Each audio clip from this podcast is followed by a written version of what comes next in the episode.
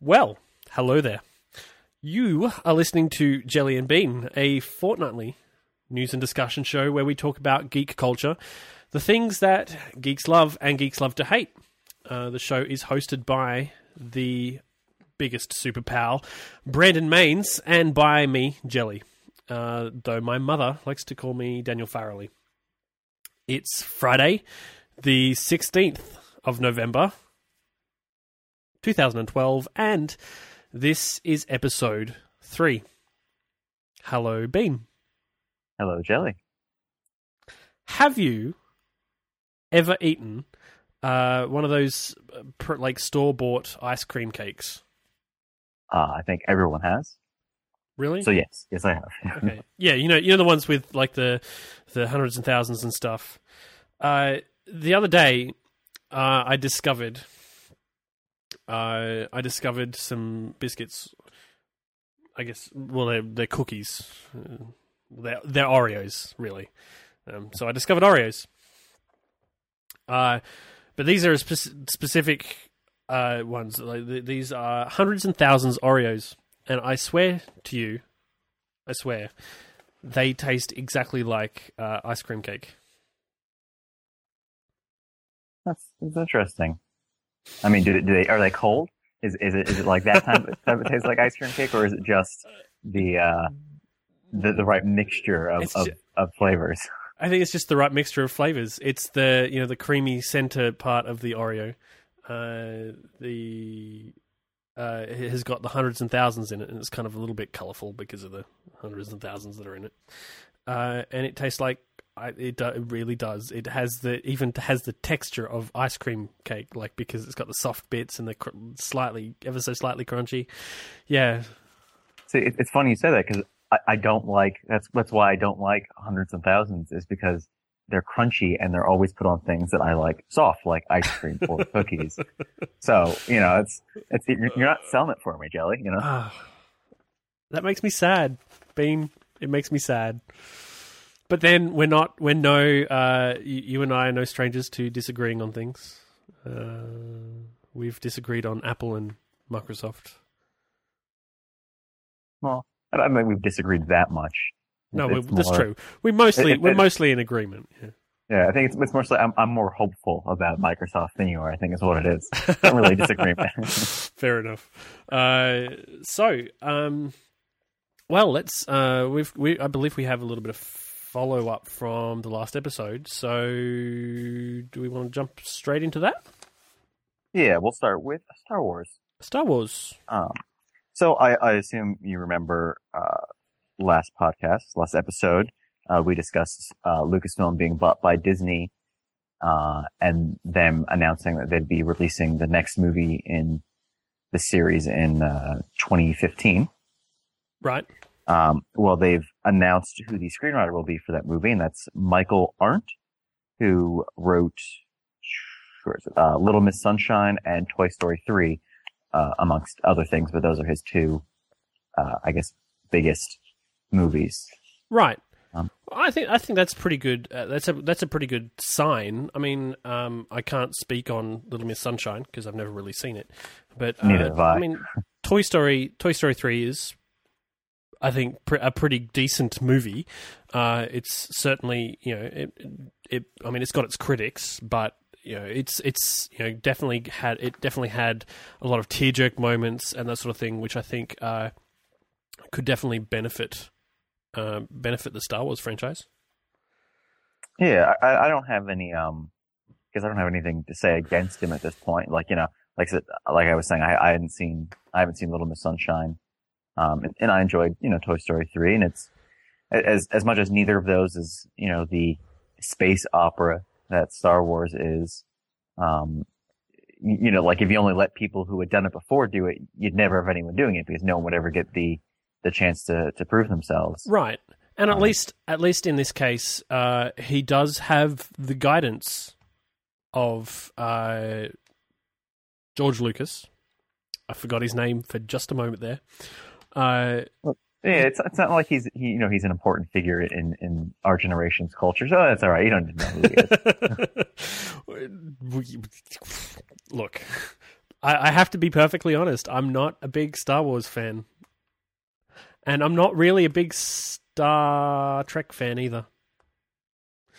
I'm, but I mean, I, I understand. Like, I understand the importance on especially um, science fiction that uh, that those both of those franchises have brought to the table. So I think it's I think they're important, you know, I, and I definitely uh, I, I, would definitely um, go that far, but I'm I'm I'm I'm no fan of the of the franchises.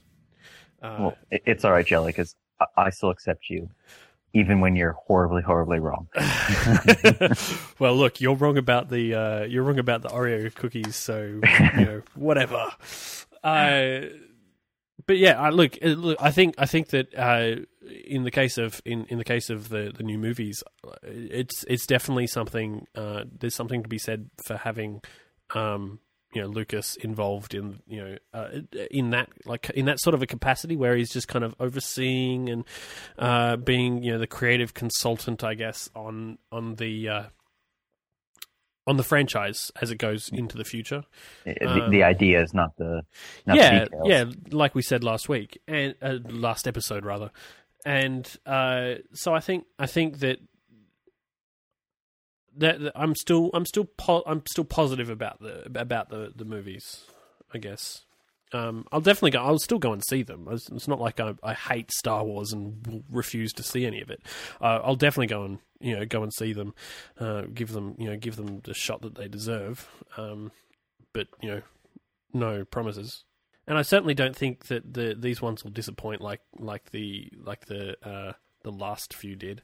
Um, there was a lot of kind of built up tension, I guess, in waiting for the new movies because like they'd been waiting a long time and you know the movies had been so great and that sort of stuff. So there was uh, i think uh, you know there's there was a lot of um, anticipation that got you know, you know that got smashed and crushed crushed underfoot when uh, when the uh, when episodes 1 2 and 3 uh, arrived uh, you know on the scene um, so you know, they, they, certainly can't be any worse. You know, the coming movies can't be any worse than that that feeling. I think.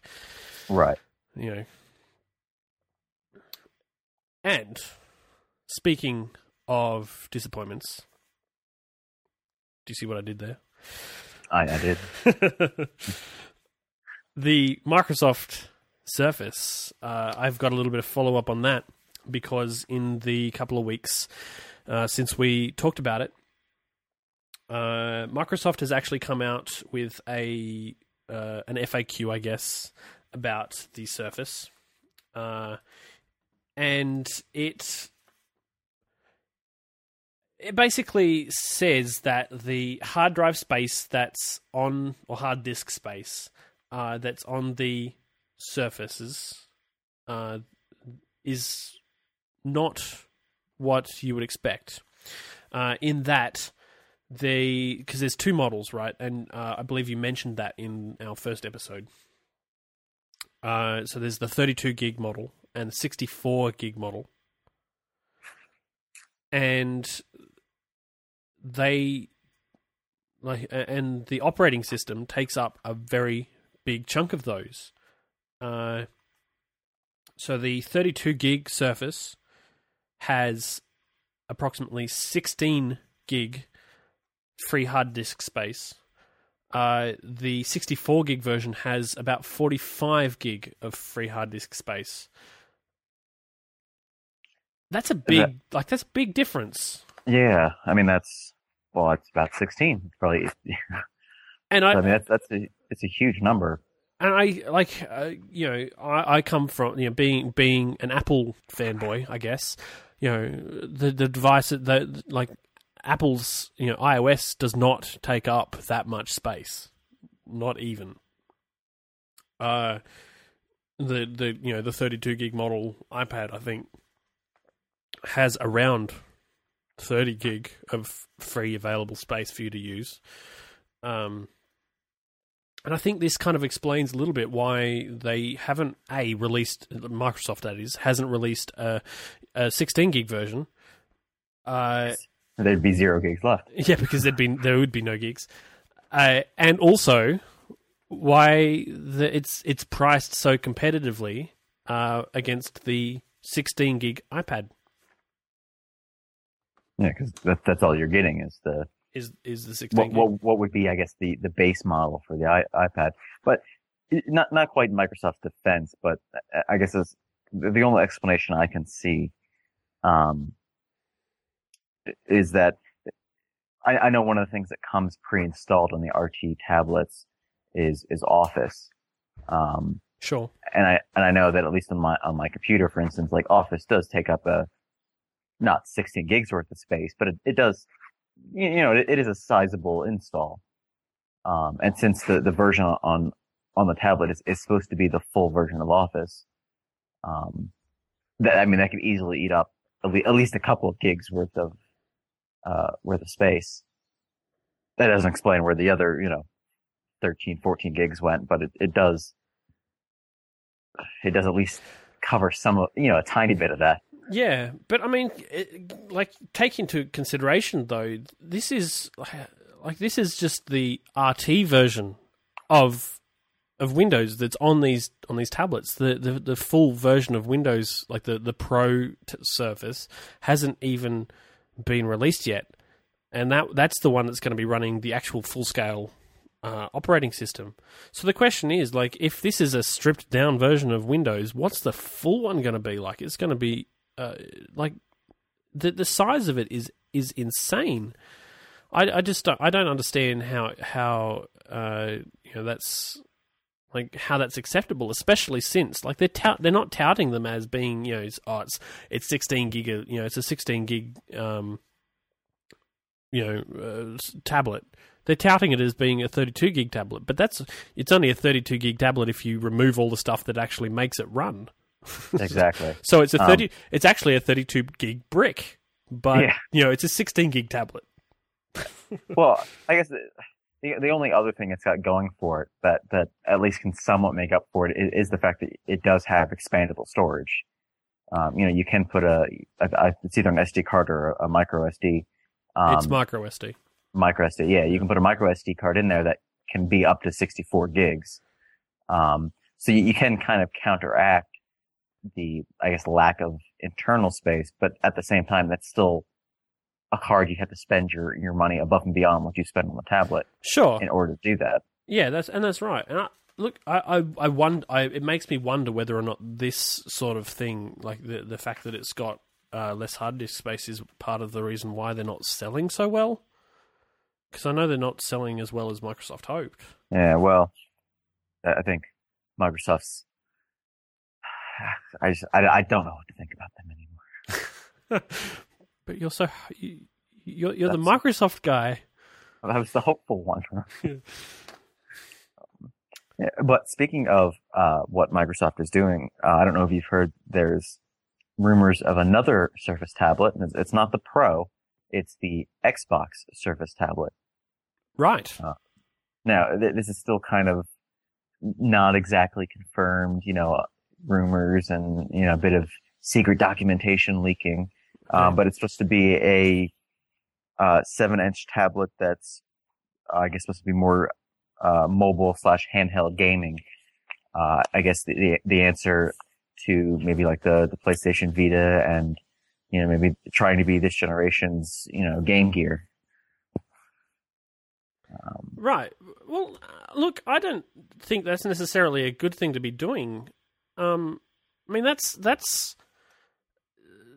I mean, I know that I, I know that uh, Nintendo hasn't been doing very great uh, recently. At least the Game Boy hasn't been doing very well, uh, and especially, and, and I think, and part of the reason is is that the iPad and the, uh, to a certain extent, the iPhone as well, they're taking over because they're not just a game machine. You can do things like you know you can uh, you can you know browse the web and watch a movie, um, chat with f- friends and check your social networks and that sort of thing. Like you can you can run you know, pages and stuff on them and you know but but they also do games and they don't do games like you know badly. They do games pretty dang well. Um, and I don't see, I don't really see what sort of uh, benefits having a a games centric tablet could have for Microsoft. Yeah, like the like the the market isn't really out there for single single function devices No, that aren't that aren't e-readers. E-readers is the only one, the the only device that kind of gets a pass in that because and even it's different. It's different enough that yeah, it, it can stand out. and even then, like in the case of the Kindle, like they're still like you know they're still branching. That they're, they're kind of moving towards doing things that aren't about just reading. They're doing you know apps and stuff, and you know the, the Kindle you know Fire that Amazon released is a full fledged tablet. Right. Um, you know, so I, I, I don't know. I, I, I don't really see that as, uh, as being a good thing. And I mean, the the thing is that, that the other thing about the Kindles and and the e-readers in general is that. Uh, it's it's actually a physical thing that provides benefit in that instance, right? So the benefit of an e-reader is typically that they use the e-ink screens or you know the the screens that are easily easier to read because they're not backlit. Uh, you know, they look like a regular page and that sort of thing. right. Whereas this is like an Xbox Surface tablet would essentially be the same thing, but kind of with a more games skewed uh, OS, I guess.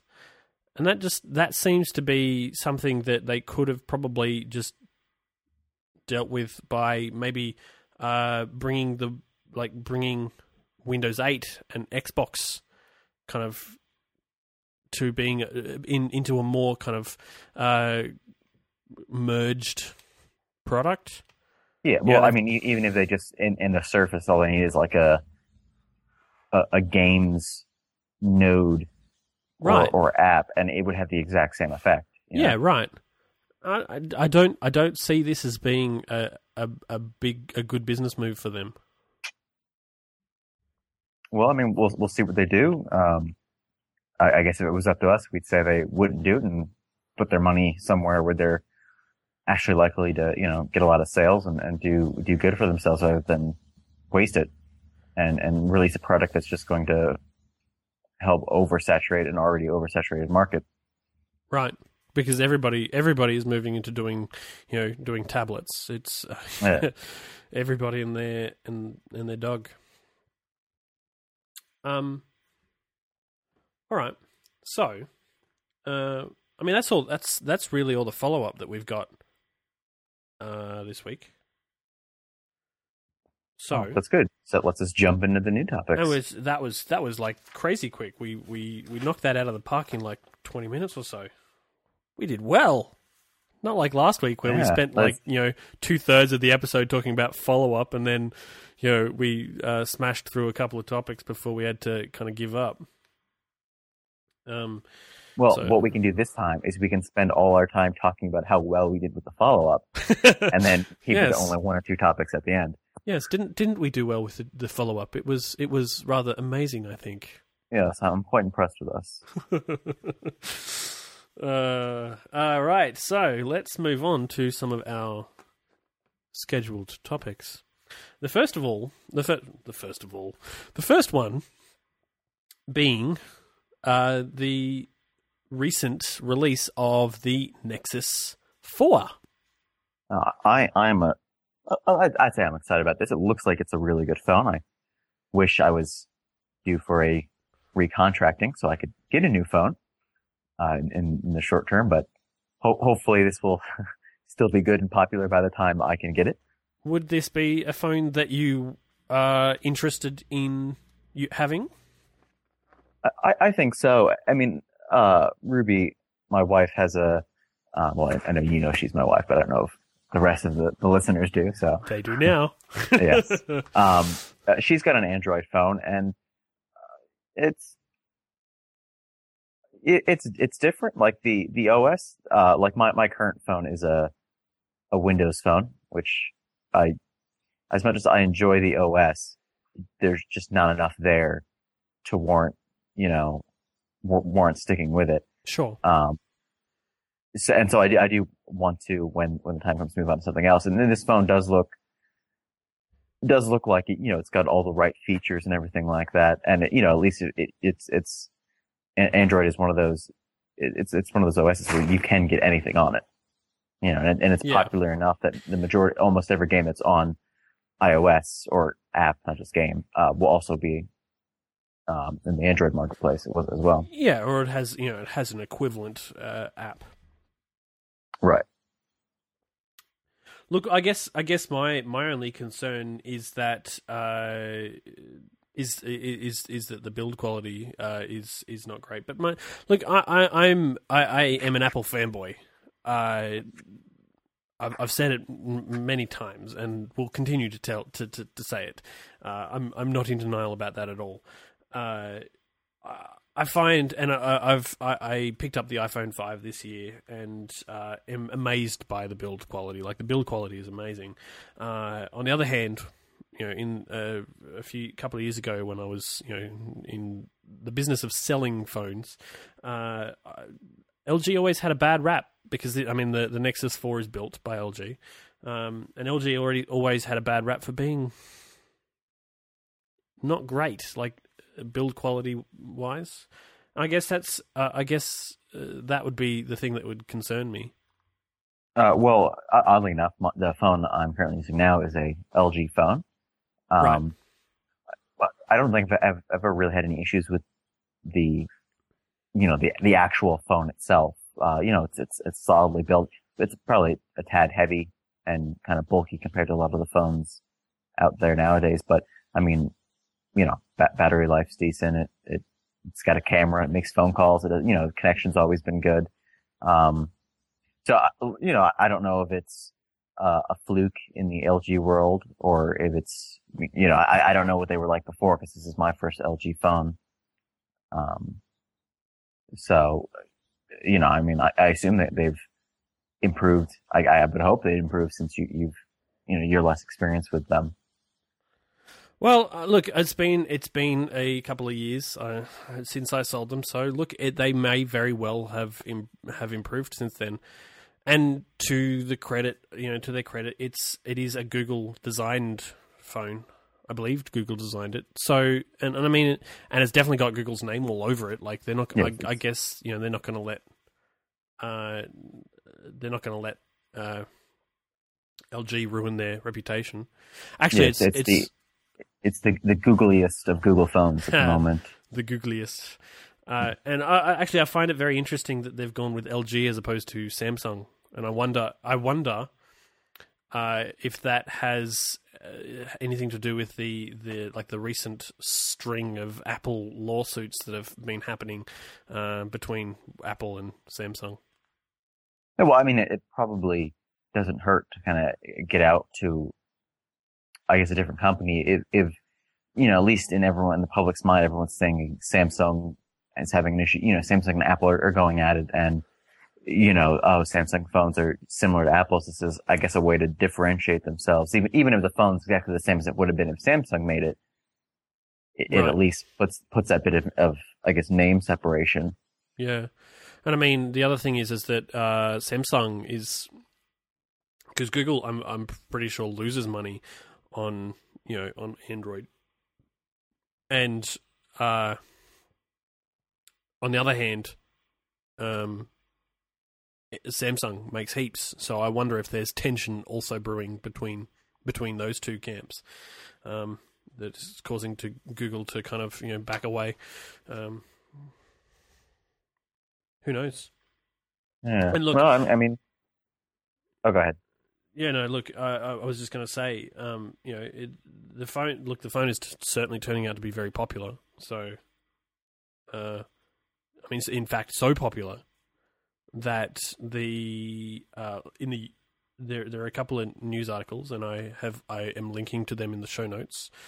Uh, so there's uh in the UK they they sold the the Nexus 4 went on sale. And they they issued uh um they kind of stepped they stayed away from you know physical stores with with this. And I, I believe that's what they did with uh, with their earlier uh phone releases as well.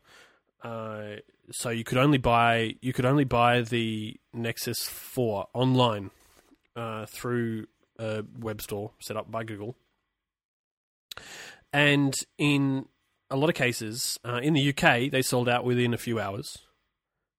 In the case of, I know of uh, the US and Australia, they sold out within an hour.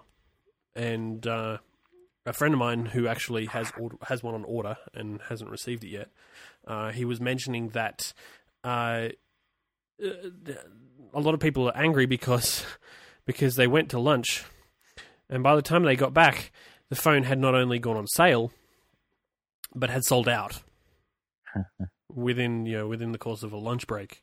I, I mean, that's it's, it's been, I, I think uh, we, we, might, might have discussed this before on some of the other podcasts, but um, you know, does does one of the things you got to think about this: does selling out mean it's popular, or does selling out mean they didn't have enough stock, or well, did, did they did they purposely limit? I mean, they also could have purposely limited stock for for this bit just to kind of um make them make it you know like saying something sold out kind of puts it in your mind oh this is popular well that's you know? right and I like and if you look at say if you look at say apple uh you know and they had their iphone release uh this year um and very re- relatively recently and uh you know they I, I believe the number is something like 2 million phones uh, that that's the kind of you know general number that uh, gets released, and it's by no means you know hundred percent accurate.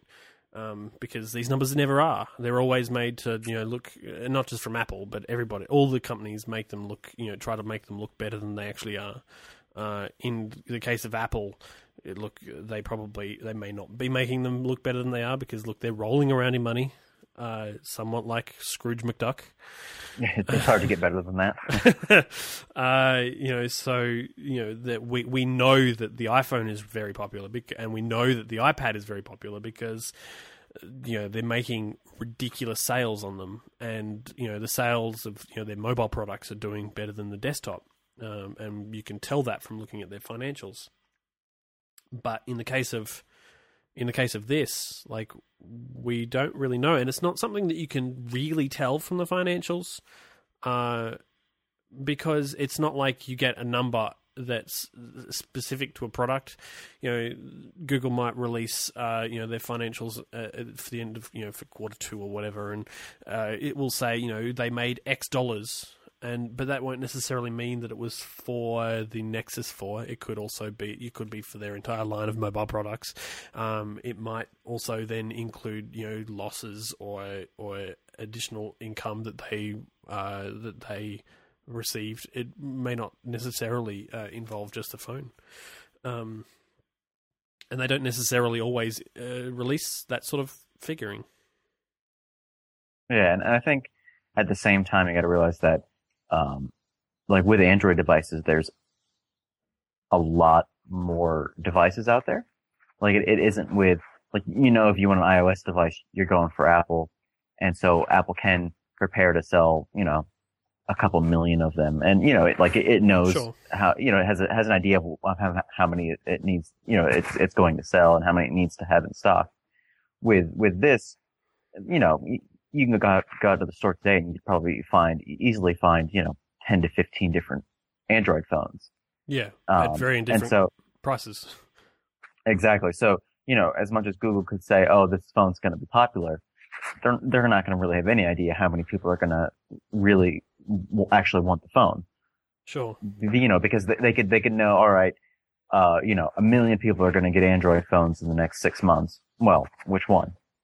You know, they they can't guarantee it's going to be theirs can, or their, you know, that specific one. It could be any of them. Yep. Look, I, I don't, I, I don't think we'll ever really know, and uh, because yeah, we, we can't find out. Like like I said, the financials won't necessarily tell us, uh, and Google is certainly not going to come out and say that they sold uh, like a, a, specific number. I mean, they might, but it's unlikely. I companies typically don't say that sort of uh, release that sort of information. I can't I can't imagine that they they had as much stock as the iPhone had. Right. Uh, it just doesn't seem like because you know Apple didn't sell out of stock, and you know maybe maybe that's to do with like you like you were saying the the, the planning of like Apple. You know they could plan for it and and that sort of thing, but you know uh, I, I still can't imagine that you know that Google has sold two uh, two million Nexus fours uh, because I mean uh, there's I, I can't imagine that, that there's the market for it. Like, sure, like there can't be, and not because, not because you know any other sort of you know I, uh, you know iOS is better or anything like that. Not because of that, but just because, like uh, like you said, there are so many devices. There there can't have been like uh, there there can't be enough market for you know For for, all of those Android phones phone, yeah. and and also uh, and also the Nexus 4. So one, you know, like yeah, one one specific you know Android phone can't have that that that many uh, people kind of clamoring for it. So Plus, I, I think if it did, Google Google would be telling everybody. You know what I mean? They'd be saying, Yeah, "Look, yeah, in, in, in an hour we sold two million phones." You know? Yeah, that's right. Uh, and you know, they're cer- that you know they're certainly not. Um, you know, this is that's certainly not something that they would shy away from, uh, or at least I wouldn't think they would, uh, because it's you know that's that's a good thing, and that kind of separates them from Apple, who never really go out of stock. And uh, uh, like yeah like they i mean they do because you know the the, the stores definitely do. Uh, the online store just kind of you know, the the shipping date gets pushed back uh, Right. by a couple of weeks uh, every time they kind of you know run out of a certain like they get past a certain level of stock uh, but but Google just shut it down like they just uh, no more no more that that's it it's like it's almost like it was a limited edition thing uh, Yeah. and look, you know, it looks like it's going to be a good phone. I'm, you know, uh, I, I, it it looks it looks good. It's uh, it, um, you know, Android is not a operating system to you know be uh, avoided at any at, at any um, in any way. Um, it certainly has it certainly has its merits. I don't necessarily think it's for everyone, uh, and a lot of people like a lot of people will disagree with me on that, you know, because you know everybody should be able to have their choice and blah blah blah whatever. You know, I I like to be able to do things that you can't do on Apple and closed and open and you know whatever. Uh, you know, I don't think everybody needs that. Uh, like every not everybody needs the quote open. Uh, capabilities that Android provides, uh, and not everybody wants it. That's that's for sure. And you just have to look at the the how well Apple continues to do, uh, especially in the tablet market, uh, to for for proof. Really, I think. Yeah. So, moving on from Android and and uh, Nexus Four. Let's take a let's have a look at some games. Speci- Who do, who doesn't love games? we all love games. We all love games. And if you don't love games, then perhaps you will love games after this. so what I want to uh, what I want to talk about is uh, next is the is retro game crunch, uh, which is kind of sounds like a cereal, I guess. Sounds like a good cereal. I'd I'd certainly eat it slash play it. Yeah, like it, it seems like it seems like a cereal where the cereal pieces would look like you know Mario or Kirby or Sonic or something like that, or that. like uh, Space Invaders and stuff. there you go. Yeah, I can I could definitely get behind that. Maybe that should be our our next jelly and bean themed product a a cereal with us and Space Invaders as the pieces. I like it. I like Yeah. it a lot. Uh, well, it's not a cereal, and uh, I will, I will, ex- I will, uh, I will get to that in just a moment. Uh, first of all, I'm going to explain uh, what I believe. I'm not 100 percent certain how you how you pronounce this, but I'm going to just go with Ludum. It's the Ludum Dare. Uh, which is a competition that happens a few times a year. Uh, it's an online. It's held online, and uh, anybody can enter. It's it's it's open to anybody. Uh, but basically, it's a the idea behind this uh, competition is that you develop uh, a game idea based on a theme that they give you at the beginning of uh, of the time period. You develop it in a in like forty eight hours, and there's a there's a kind of uh, alternate one to that uh, part of the Ludum Dare. Uh, so it's a, so the regular Ludum Dare is one person over 48 hours, and you get the theme at the beginning, and you have you have that time to start, uh, produce, get the idea, and produce the game, and have it all finished. The other part of Ludum Dare is the jam, and the jam is where you have multiple people, two or three people, uh, working on a doing basically the same thing, uh, except it's over the course of I think seventy two hours. Uh, so three days, and you develop. They develop a game from you know from start to finish, uh, based on the same theme, and. Uh, so I think it's it's kind of like uh, you know the you know those film competitions that you kind of see sometimes where they give you a theme like it might be light bulb or it might be bubbles or something Right. or it's an Yeah. object or something and then you have to create a mo- like create a, a short film based on that. Uh, in Australia we have Tropfest uh, and I think that might actually be going a little bit uh, expanding beyond Australia now, uh, thanks to Sony, I believe. Uh, but the so the uh, you know they you you, you develop a, a movie based on a theme. Well, this is kind of the same thing, except it's a game based on the same on a theme. It's- funny you bring it up because when I was in college, I actually did do one of those, you know, movie challenges with some of my friends, and oh, it was awful. Like, uh, we we were we were terrible, terrible actors and and, and actresses. But um, well, I was spe- I was especially a terrible actress, being that I'm not a woman. Um, but but it, yeah, we, we tried. We tried. I think I think that's what's important is, is we you know we put we put forth the effort, not not the skill, but the effort. You know. Sure, I, I I think I think that's part of the part of the point of you know these uh, you know competitions is to get people involved that maybe wouldn't normally get involved in producing a full scale game, but you know they want to you know they want to kind of get in into you know they wanted to try to try producing their first game, or they might be game developers like actual game developers who you know indie game developers who want to kind of flex their muscles or you know find a way to team up with new people or something like that.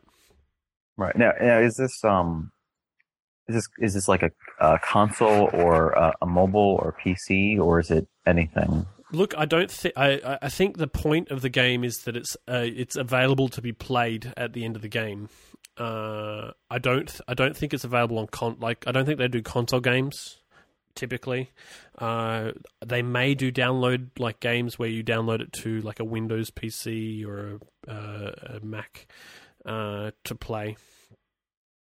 Um, but typically, and all the games that I've played have been uh, web based. So you know they're a flash game or whatever, uh, and so you play them in your browser. Um, because uh, the, the the way that it works is that the end of the at the end of the time, uh, they get they get judged by the community, and they people can vote on it. Uh, I think it's just the people who in, uh, who participate can vote. I'm not 100 percent certain. Uh, you you know. Uh, you, you, I'm sure you can find the find it, uh, read more about it if you wanted to. Uh, and then yeah, so they vote on it, and so it's got to be playable. So you got to be able to play it in order to actually be able to vote on it. Uh, so typically web based, I think, and all the ones that I've played are web based. Okay. So the reason that I talk about Ludum Dare so extensively and explain it uh, is because what happened was Uh, so three develop three people teamed up, uh, two developers and a music guy. I think he's just music. He may be a developer as well, but all I know about him is music. Uh, so their names are Shaun Inman, uh, Rusty Moyher, and Matt Grimm. They teamed up for the most recent uh, Ludum Dare Jam session, and they took the theme, which was evolution, and uh, developed a game as a team. Um, now, Shaun Inman, I have followed for a while. Uh, he was originally a web developer who's kind of turned into more of a an iOS game developer. He's created a few really good games for for iOS that uh, that uh, are very are very good. Uh, and ha- they have they typically have a very kind of eight bit feel to them, like a very retro feel to them. And you can kind of start to see how this is going to tie into the retro game Crunch uh, that I mentioned earlier, our cereal. uh, so, you know, typically very retro. Uh, you think think kind of you know Super Nintendo or you know old school Nintendo games. Um, so they teamed up and they created a game called Super Clew Land. That's uh, so Clew is C L E W. Super Clew Land. Uh, it's an eight bit kind of style game which uh, which is a it's a platformer, and you know throughout the game you you know your little character evolves. Uh, you know turns like he you know he evolves like fins and a unicorn horn and you know stuff that helps him make it through the next part of the game.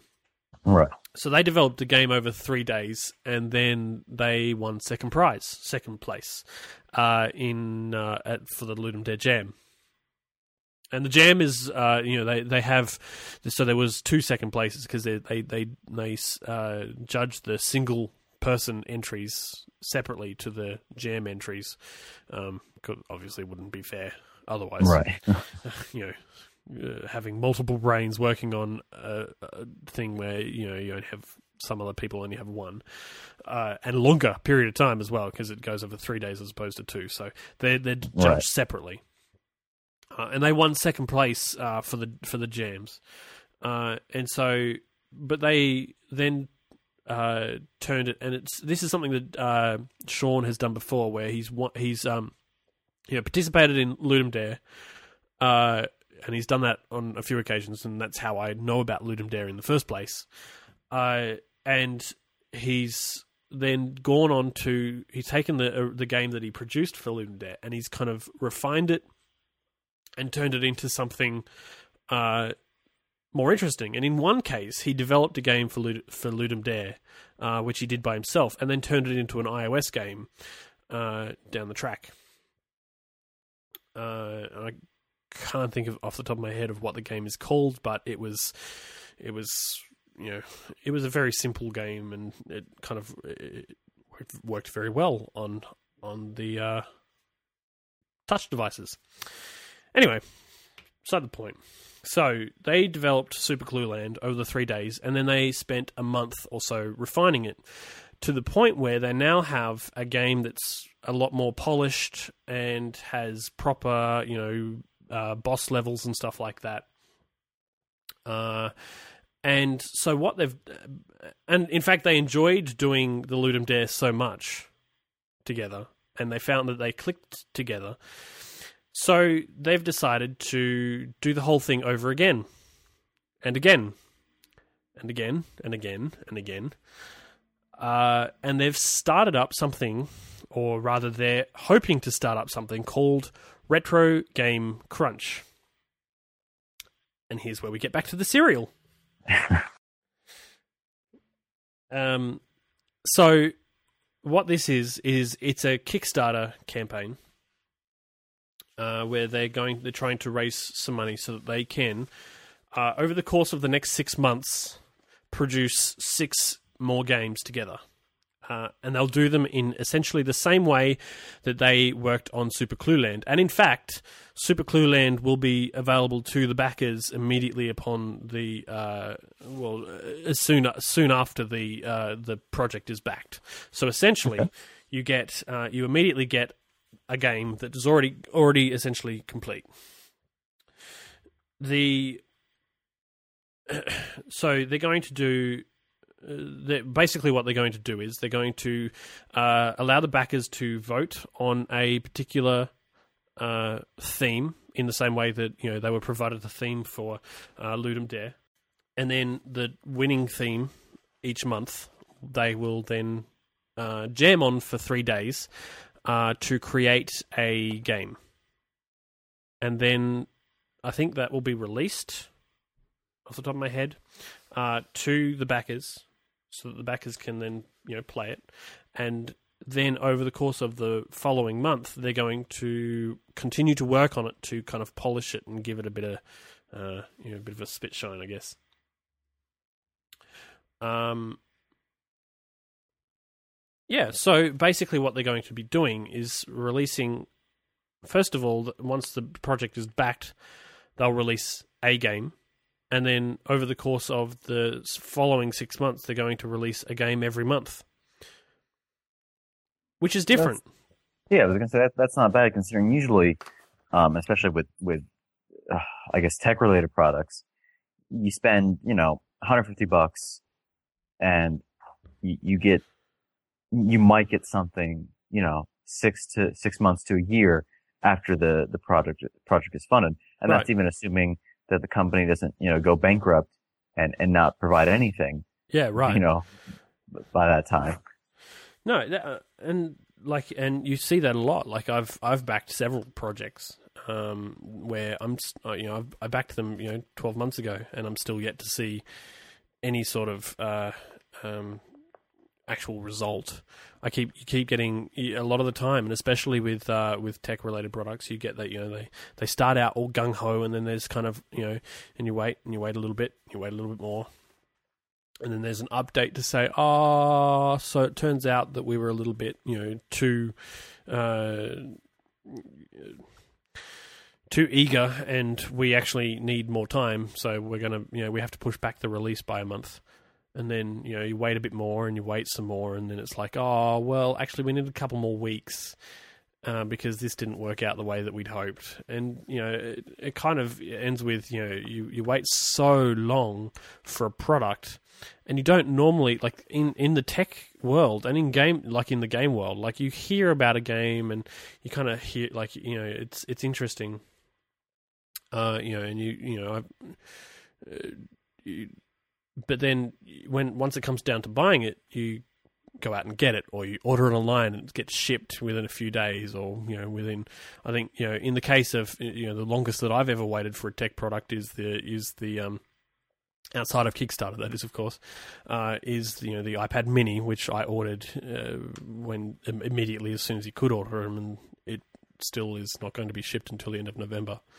Um, but but at least with with like that, at least you know that that date is what it is when you're going to get it. It isn't going to be right. That's right. November, and, and they they say no, it'll actually be January of 2014 you know that's right and they you know they that like typically if that's the if that's the case and you have to wait a little bit you know you're definitely going to get it you know, or they're going to, you know, they're going to make sure that you get it because they, um, you know, it, it's important. And I think, I think that's a big problem with most Kickstarter projects is that, uh, really the only benefit that you're getting, like, and I, guess, I guess it's a little bit of a, uh, selfish way of looking at Kickstarter in that you know oh gosh I I shouldn't have to wait for X product any more any longer than you originally planned.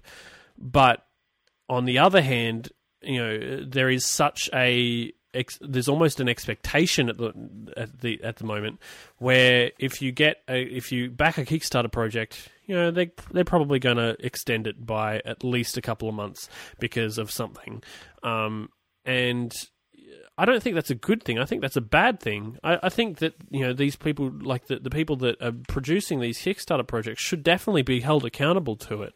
Um, to you know the the, the fact that they, that they go so long over time. Yeah, and it's one of the one of the things like if if they're gonna um, sell a product and be an actual business, they need to work like actual businesses. You know, they can't Right. just keep they can't just keep going. Oh, we're new, so we're going to do things. You know, So Like- you like- like we're- same like we're- standards. yeah, exactly. Yeah, you know, it, it's not like these people are family and you're letting them borrow money, knowing that they'll eventually pay you back, but you don't have a set date. Like, you know, when when you give these people money, it, it, you're entering into a contract. You know, Right. saying I'm giving you money and you you're giving me, you know, service or product or whatever it is at some set time frame, not whenever you're ready. Right. So, to get back to Retro Game Crunch, I think this is a good direction for a Kickstarter to be going, and I think it should be should definitely be rewarded. So, uh, for those of you who have a few extra dollars, go play some Super Clew Land. Maybe if you if you really feel that you need to be uh, proven that this is uh, this is worthwhile, and and and back it because I think by backing these projects where they're actually going to uh, actually going to stick to the schedule, and we know that they will because they've they've they've done it already, like with one game, and there's no reason why they they they, they can't do it over and over again. Uh, I think I think it's I think it's something to be commended. And it certainly is a good like it you know the the game the version of Super Clew Land that I've I have played is is certainly you know a worthwhile game uh, to be played you know maybe not for money but it's definitely a worthwhile game to be f- made to be played for free and it is available for free and the polished version I can't see why you know having having played games by you know by Shaun before and having uh, seen uh, what they what they did with Super Clew Land, you know, the with the in a couple of days, I can't see why it wouldn't be worth, uh, you know, backing them and seeing, you know, and proving to them that you know that. Uh, uh, we want you know this sort of thing, and I mean they're they're they're small retro games. Like you know a lot of the games that you see on Kickstarter these days are you know big uh, epic kind of games um, that you know are probably going to take a couple of years to to to do. Um, these are, you know, the retro platform style. Well, maybe not platform style, but you know, uh, retro type games that you would, you know, you would have played on your, your Nintendo or or your Sega or whatever. And uh, which is still good. You know, we we love our retro games. Sure. And we love our, our retro game uh, themed cereal as well. We do, we do, and I I really do think that there should be a cereal. Maybe maybe we can launch a Kickstarter campaign for that. Yeah. So yeah, uh, I'm going to put the link for the Kickstarter into the show notes uh, because I think it's definitely it's definitely worth having a look at at any at any rate, uh, whether or not you decide to back it. And I've backed it, so I've put my money where my mouth is, Mhm. and I'm looking forward to playing. I, I promise to take a look at Super Clew Land and then go from there. But not now. Not now. You have to wait well- until the episode is finished. You can't. You can't go and play now. Well, I mean, I can because you're still here to talk, but the listeners can't because they need to pay attention. Yeah, they need. You need to pay attention too. Otherwise, how are you going to respond? I Well, can. well I, I just treat it like I do most conversations. I'll just go, uh huh, uh huh, yeah, uh huh, right. uh huh. yeah. So I, I hear there's been a uh, a new special something in your life. There has been. There has been. Uh, you may remember from the last episode a couple of weeks ago, I had plans, and we mentioned it briefly, very briefly. Uh, I had plans to play uh, Assassin's Creed over the following weekend. Uh, at the point that we recorded the last uh, episode, I hadn't actually collected mine, uh, even though it had already been released um, for you know work-related reasons. In that I had to do work. Uh, damn you. Uh, so I, I I kept my word and I spent the most of the weekend, the following weekend. Once I you know posted the podcast, I uh, promptly got into my tracksuit pants and played Assassin's Creed for uh, almost you know almost a couple of days straight. And yes, it was uh, it was rather amazing. Now, now I have to ask: when, when you got the game, did it uh did it have all the proper discs in it? Yes. Why? Well, I, I asked uh, because uh, twice in the past week there's been some stories about uh, games coming out that had either mislabeled discs or the wrong game entirely. Um, right. and, and not and, and not just like you know one or two cases, but like you know a- enough people that it, it made it into a news story. Uh, first was uh, Lego Lord of the Rings. Uh, all the discs had the demo label still on them. Like Yeah. they, they weren't demos; they were actually. It ended up they were they were all like the full you know the full feature game, but someone had misprinted. You know, had had forgot to update the way you know whatever uh whatever file they used to, to you know to print to the print the discs. Exactly. Um, and the other one was Black Ops 2 for PC. One of the discs was not Black Ops 2, but was in fact Mass Effect 2, Oh, which oddly enough is made by a completely different company. So it's not even, you know, some warehouse, all of, you know, Activision games and someone mixed them all up. It, it you know, it was, it, was, a completely different publisher. So someone somewhere really screwed up. in what maybe one of the distribution places or something.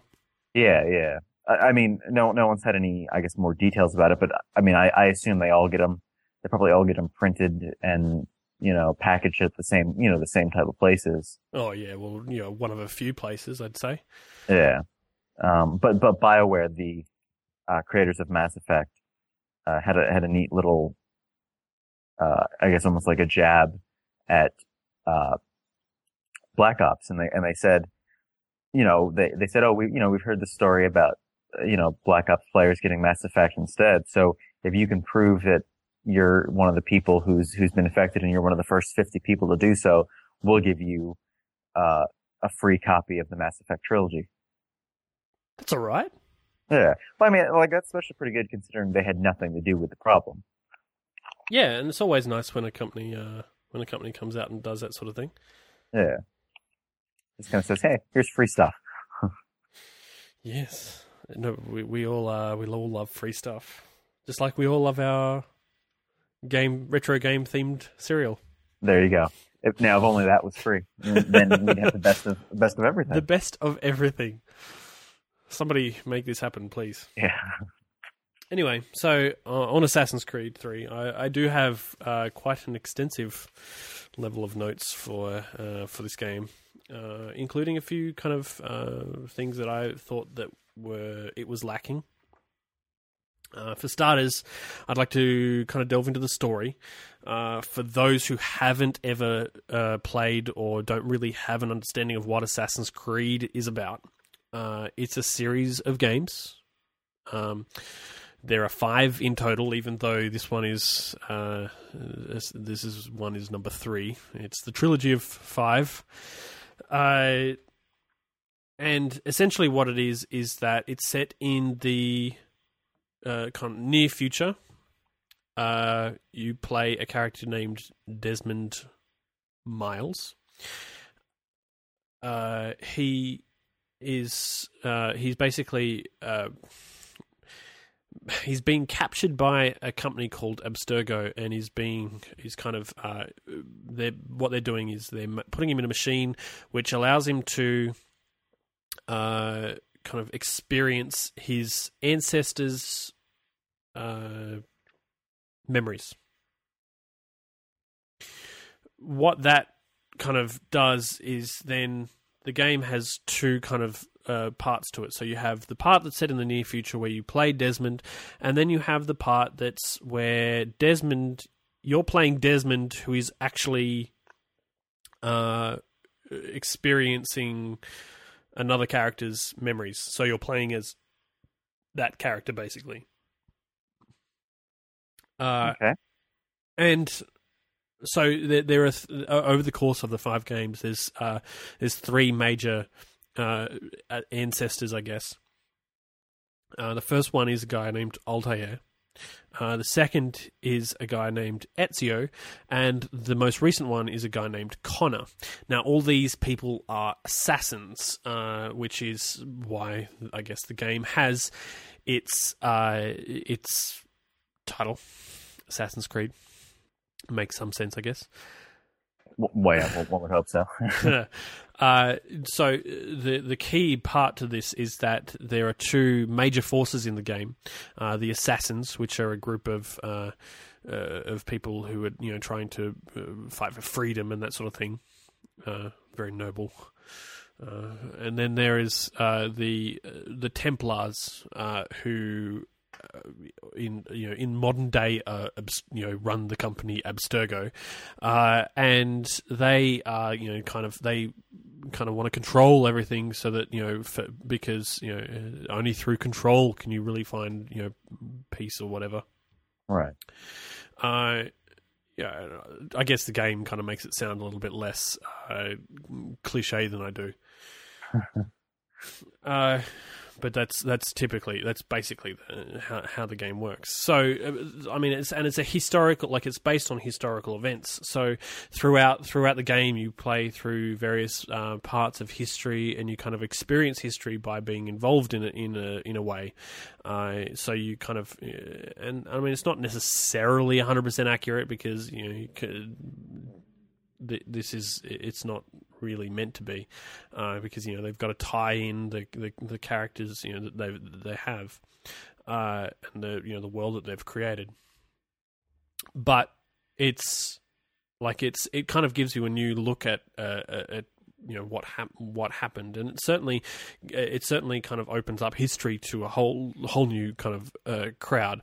And I mean, I'm not I'm no not into history at all. Like you, like at school, you you you know put me in history class and I will fall asleep. Uh, I you know history is not my thing. Um, I'm very much present and future. I love sci-fi. Uh, but this makes it interesting, and it's it's it's it's always made it interesting, and it's definitely interesting even for people who are into uh, into history and uh, you know and and the sort of things that happened uh, during the you know the, the time frames that the uh, that these games are based in. Because uh, like the first game is based around the uh, is based around the Crusades. So you've got you know you meet Joan of Arc and you have you know fighting with with uh, King Richard and stuff like that. Uh, then you know the the second and th- the, the Assassin's Creed Two, and then you know Brotherhood, and that uh, they're they're based in Italy, and you kind of play through and you visit Rome, and you know there's um, meet the Pope and stuff like that. So you, there's all that sort of stuff. As you do when you're in Rome. Yeah, you, you, you well, look. Or, or, should I have said when in Rome, right? Yeah, when in Rome, kill the Pope. uh, assassinate the Pope, that is. Um, and then in the third game, it's based in the American Revolution. So you have things like you know the Boston Tea Party thing, mm-hmm. and uh, and a few other kind of American history things. Uh, which I'll, be honest, I, am not. I, I, was not as into the American history stuff as I was into the Italian and uh, and you know the Crusades and, and that sort of thing. And I think that's uh, partly that's because well, I'm not American, um, and so it had no bearing on me. Whereas the other ones, uh, you know, eventually kind of don't do. Um, so I think that that maybe that was clouding my my judgment a little bit. The but to get back to Assassin's Creed Three, uh, now that I've kind of explained it in excessive detail.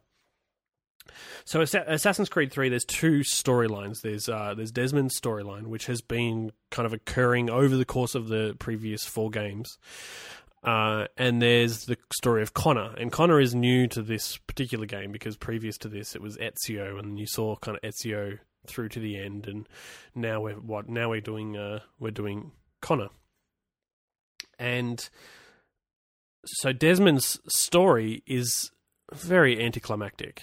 Um, uh, it's been a lot of a build up because it's happened over the course of the f- previous four games, and I've waited a while. We've waited a while for the uh, for this particular game to come out, and uh, you know we were building up towards this ending, and even throughout the game we were building up to this kind of grand ending, and then it just kind of they kind of went, oh yeah, oh well you know you could go this way or this or you could go that way, uh, and neither of them are really great, but okay, we'll just end it, and then they just kind of ended it. Do you think that your opinion of the ending was because it wasn't a good ending or because it was an ending that you had, I guess, waited for so long through all those games for and you've kind of built up in your head? I have to be honest. I think that the uh, I think it was definitely the writing uh, in this case. Um, you know, they the, the I think with a couple of major, well, not major, a couple of minor tweaks to the end, like to the ending for Desmond's storyline. I think it could have been uh, definitely better. I mean, it may not have been, you know, a, a, a masterpiece or anything like that, but I mean, that that's not what I don't think that's what we were expecting. I think we were just expecting it to be a satisfying ending, and I don't think it was. I think it was a, a very unsatisfying ending. And I don't want to go into it too much, and I don't want to explain it too much because I'm I don't want to uh, to give away spoilers. But I'm not. I wasn't keen on it. Um,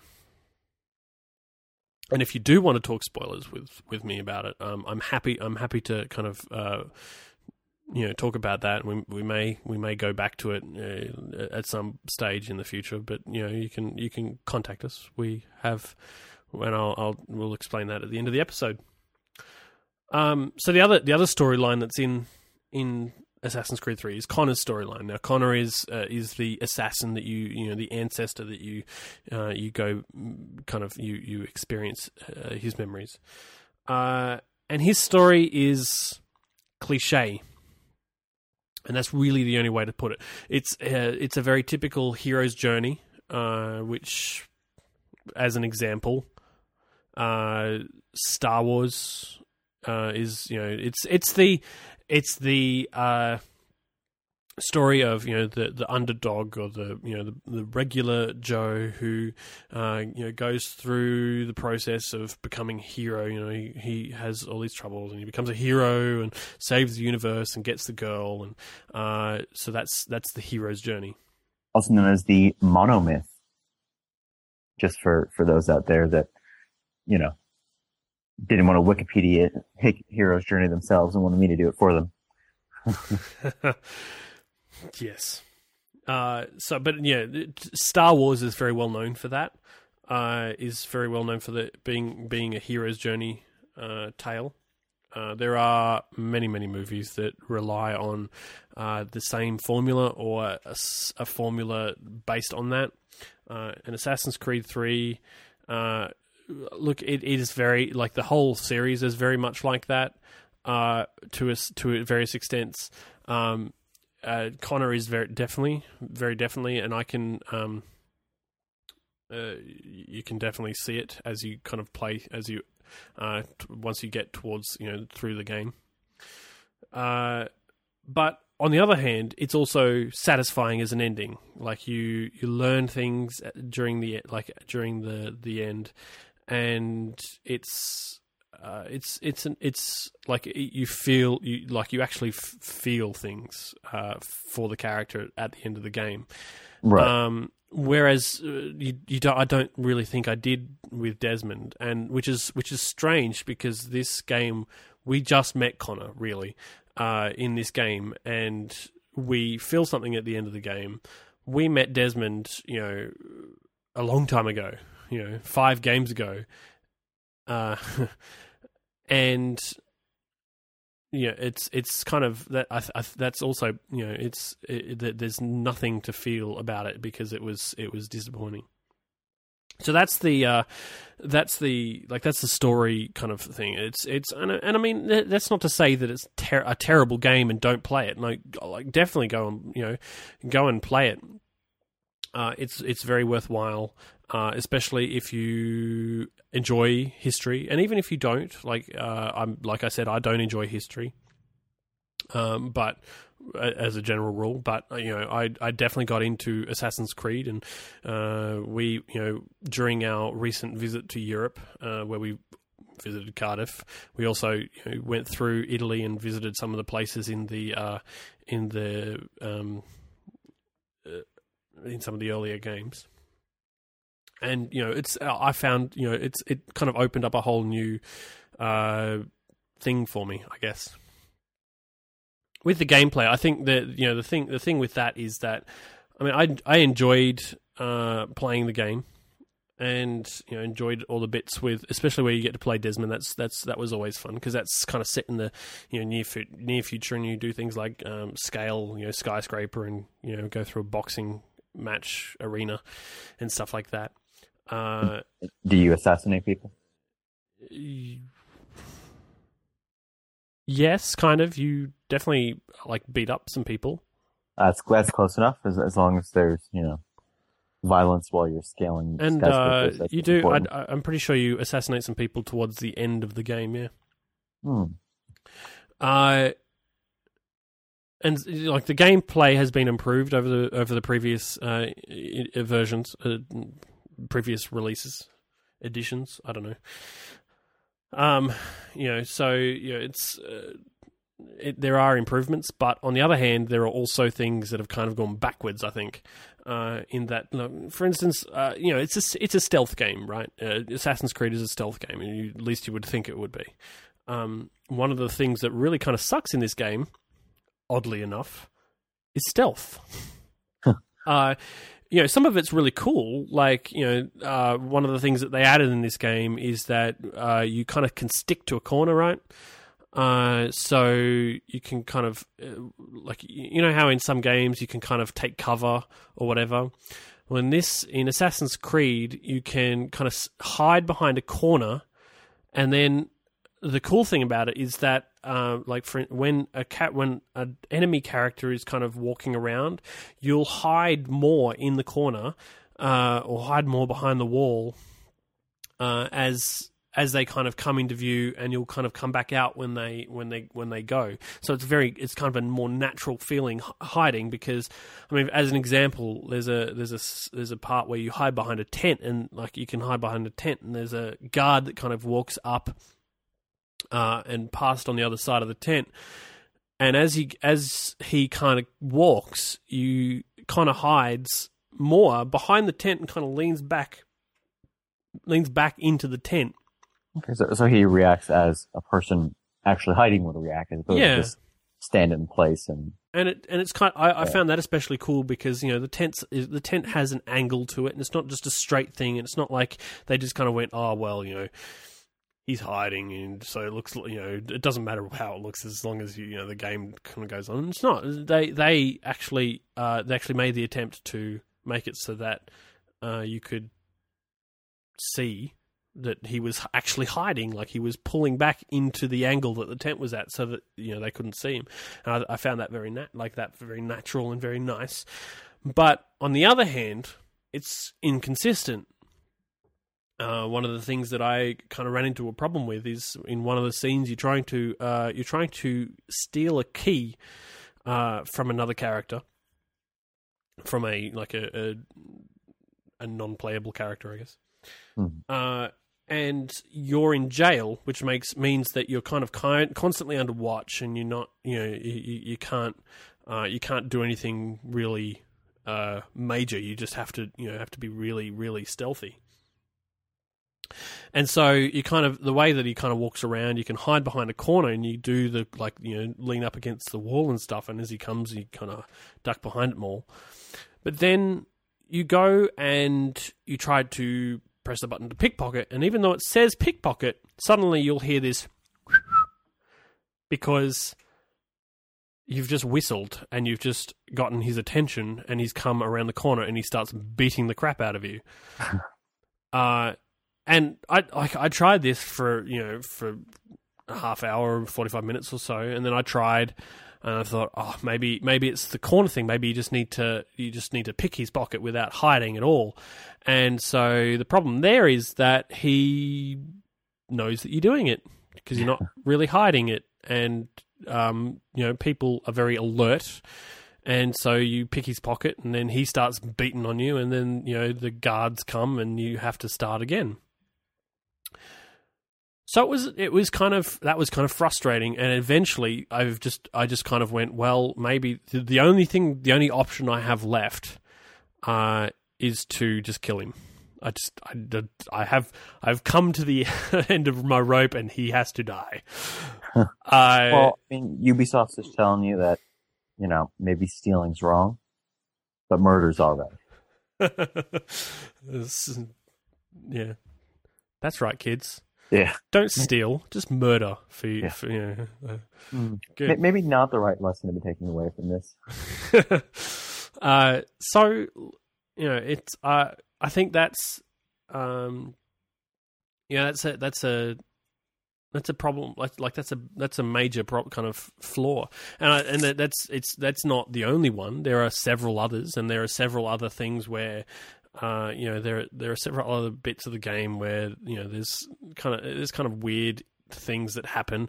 Uh, you ride with uh, Paul Revere, Okay. um, and you know, you know what's what's he say? Like, what's the line that he says? I think it's like the British are coming, the British Yeah. are coming, or whatever. Yep. Um, by land, by land. Um, so no, he doesn't actually yell that. Uh, you're riding. You're the one that's actually driving the horse, and he's just the navigator, uh, a glorified GPS, if you will. and he doesn't yell, you know, the British are coming, the British are coming. He yells, "You're going the right way." uh, to the left, Connor. To the left, and points right. To the left. You're pointing right, man. Which way do you want me to go? "Yeah, To the left. Oh. Yeah, so like there, there were several problems, and you know it's uh, overall it's better than say the first game, which I I, uh, I found difficult to play. Uh, it definitely wasn't difficult to play, but it was it was frustrating in points, and I I, I think that's that's a, a a downside to the game. right. Uh, another thing was that you know the the boss levels where you fight, you know the when you fight the big baddies that you've kind of you know uh, learned about during the course of the game, uh, had a lot of cutscenes, a lot of cutscenes, and you'd you'd kind of fight, you'd fight, uh, you'd be fighting, and then you know two seconds after you kind of throw them, there'd be a cutscene.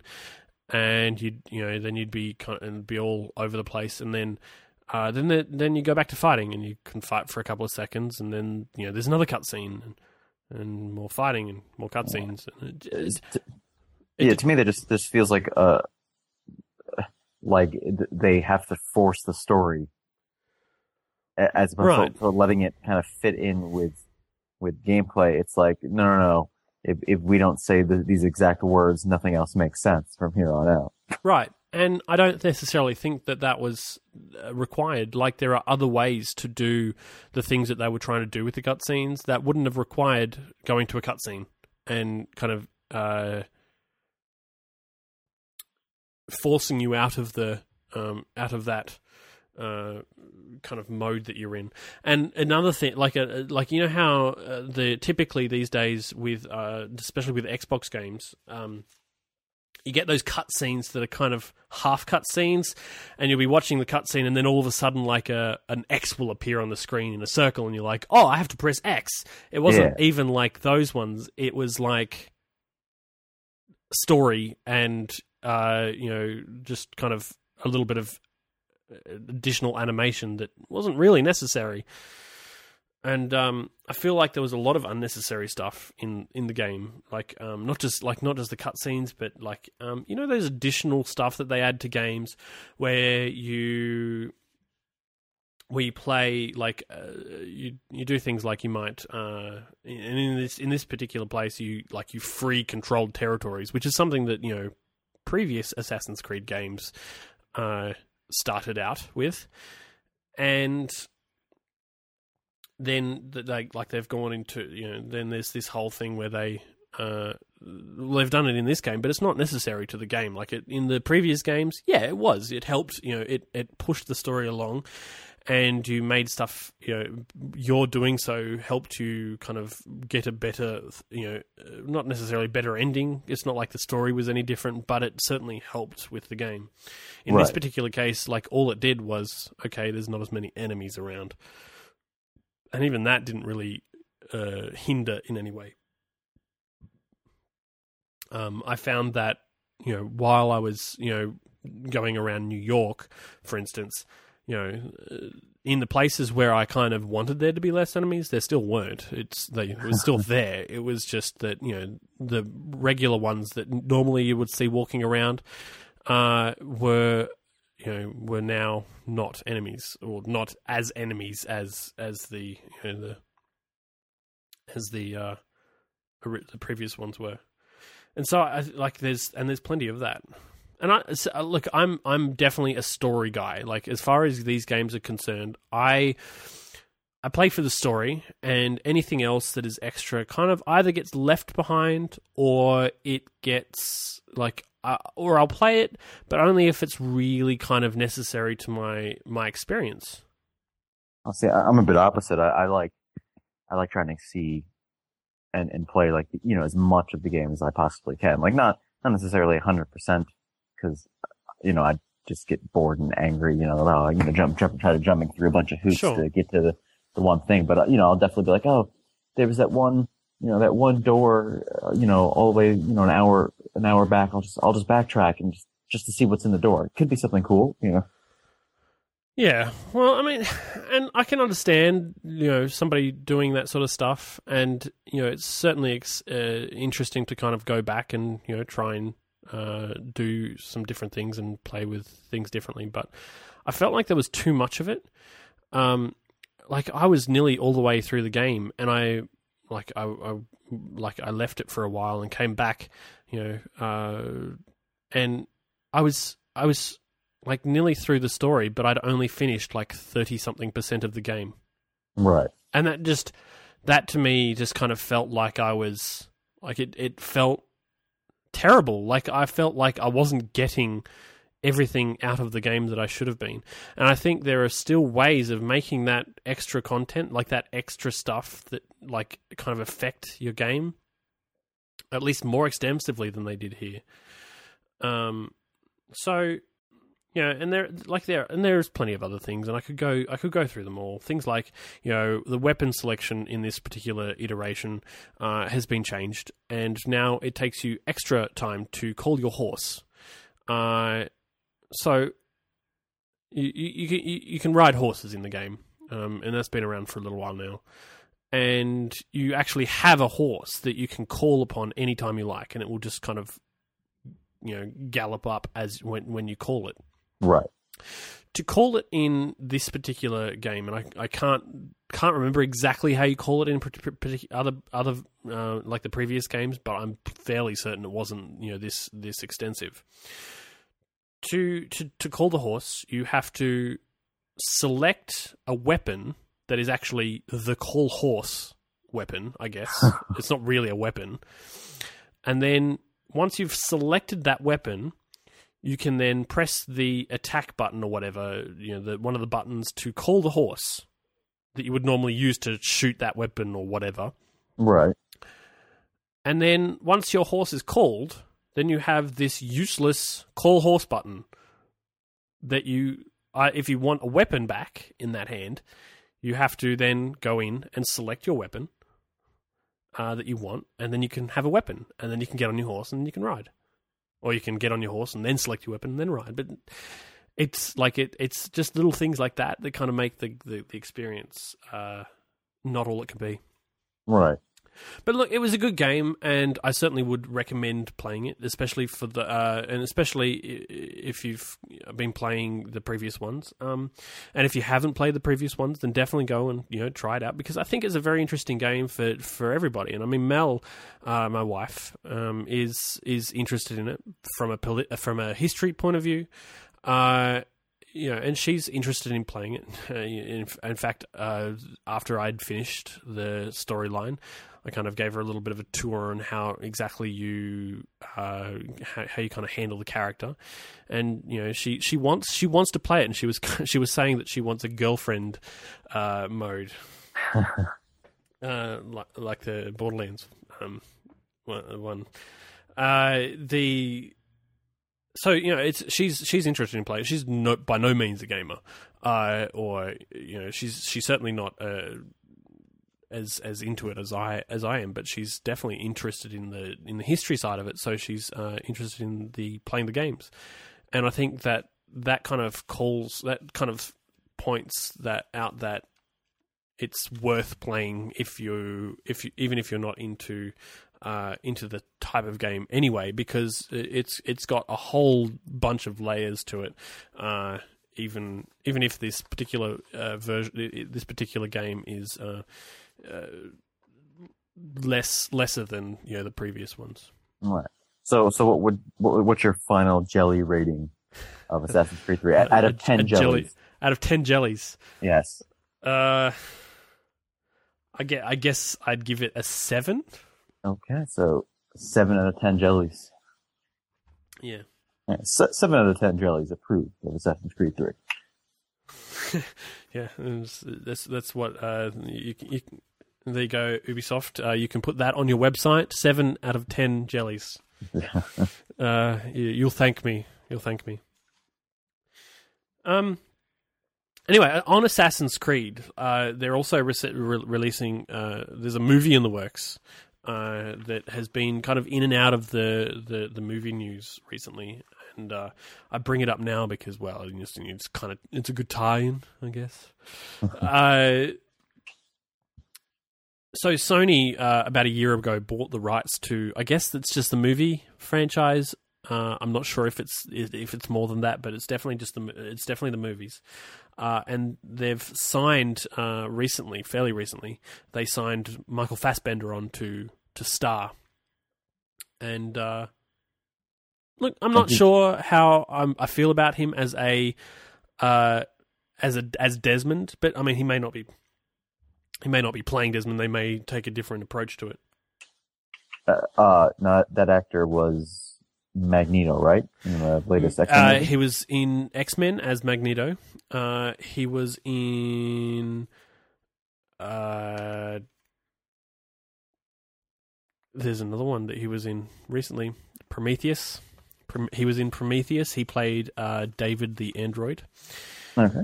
And uh, I believe he was also in Inglourious Basterds. Right, which I right. can't remember which character he was, but I'm pretty sure he was in there. He was. Um, I just quickly went and googled him so I could see what he looked like to remind myself. Uh, I think he was the British film reviewer who joined up with the bastards when they went to the pub. Right.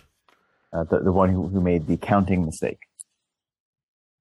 Ah, the three two thing. Yes. Yeah. Okay.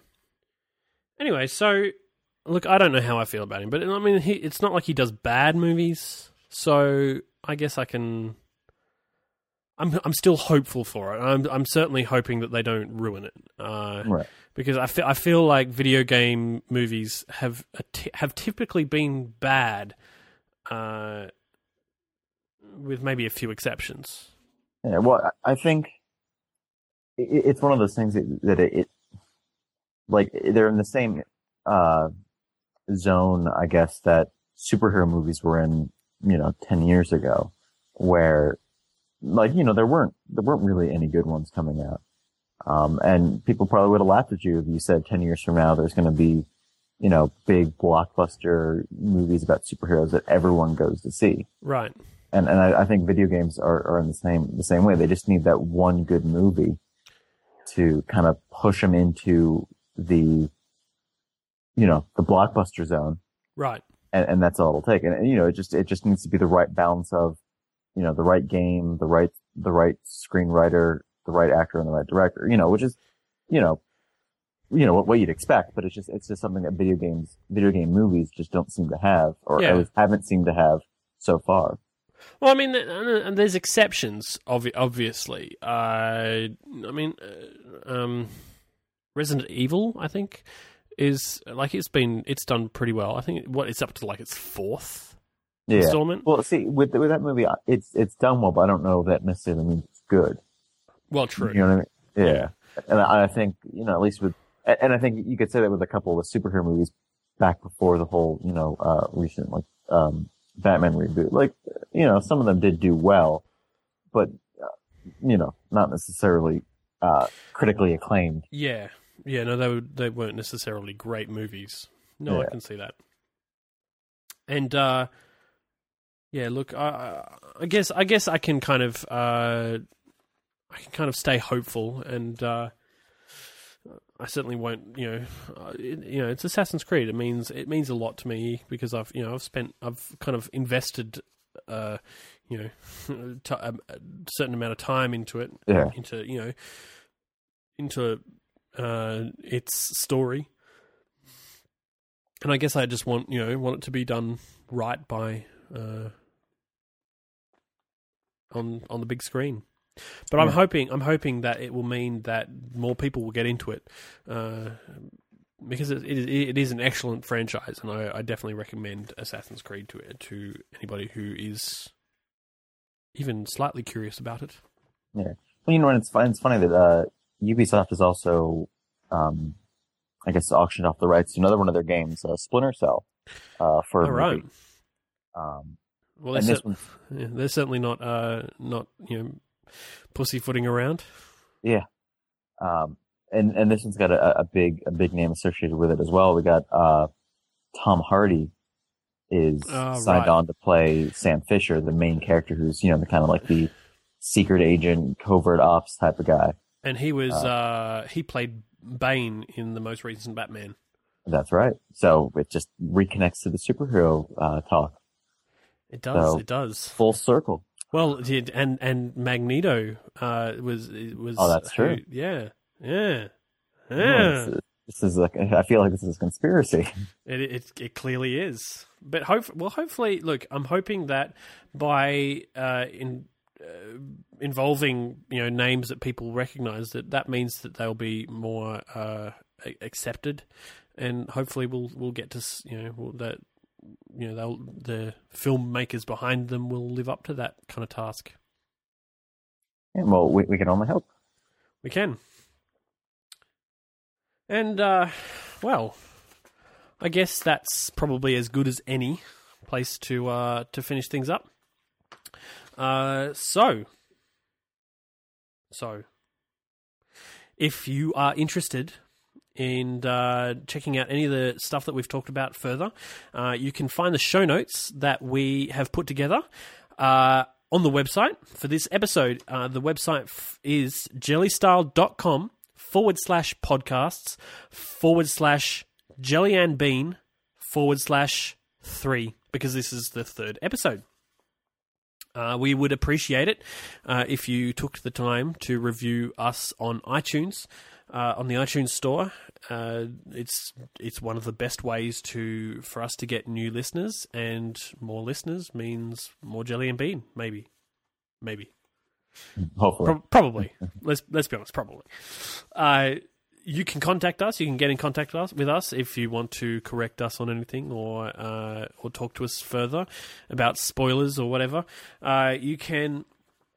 Uh, you can do that from the website. Uh, you can go straight to jellystyle.com forward slash contact, which is super easy. Uh, you can also talk to me and Brandon on Twitter. Uh, Brandon is at Brandroid Attack, and I am at Jellybean Soup. So, that's all. Thank you very much for listening. Uh, as for to our third episode, uh, we hope we will see you, maybe hear from you, maybe meet you in the street. I don't know. Maybe we hope you'll be back next time for episode four. Bye.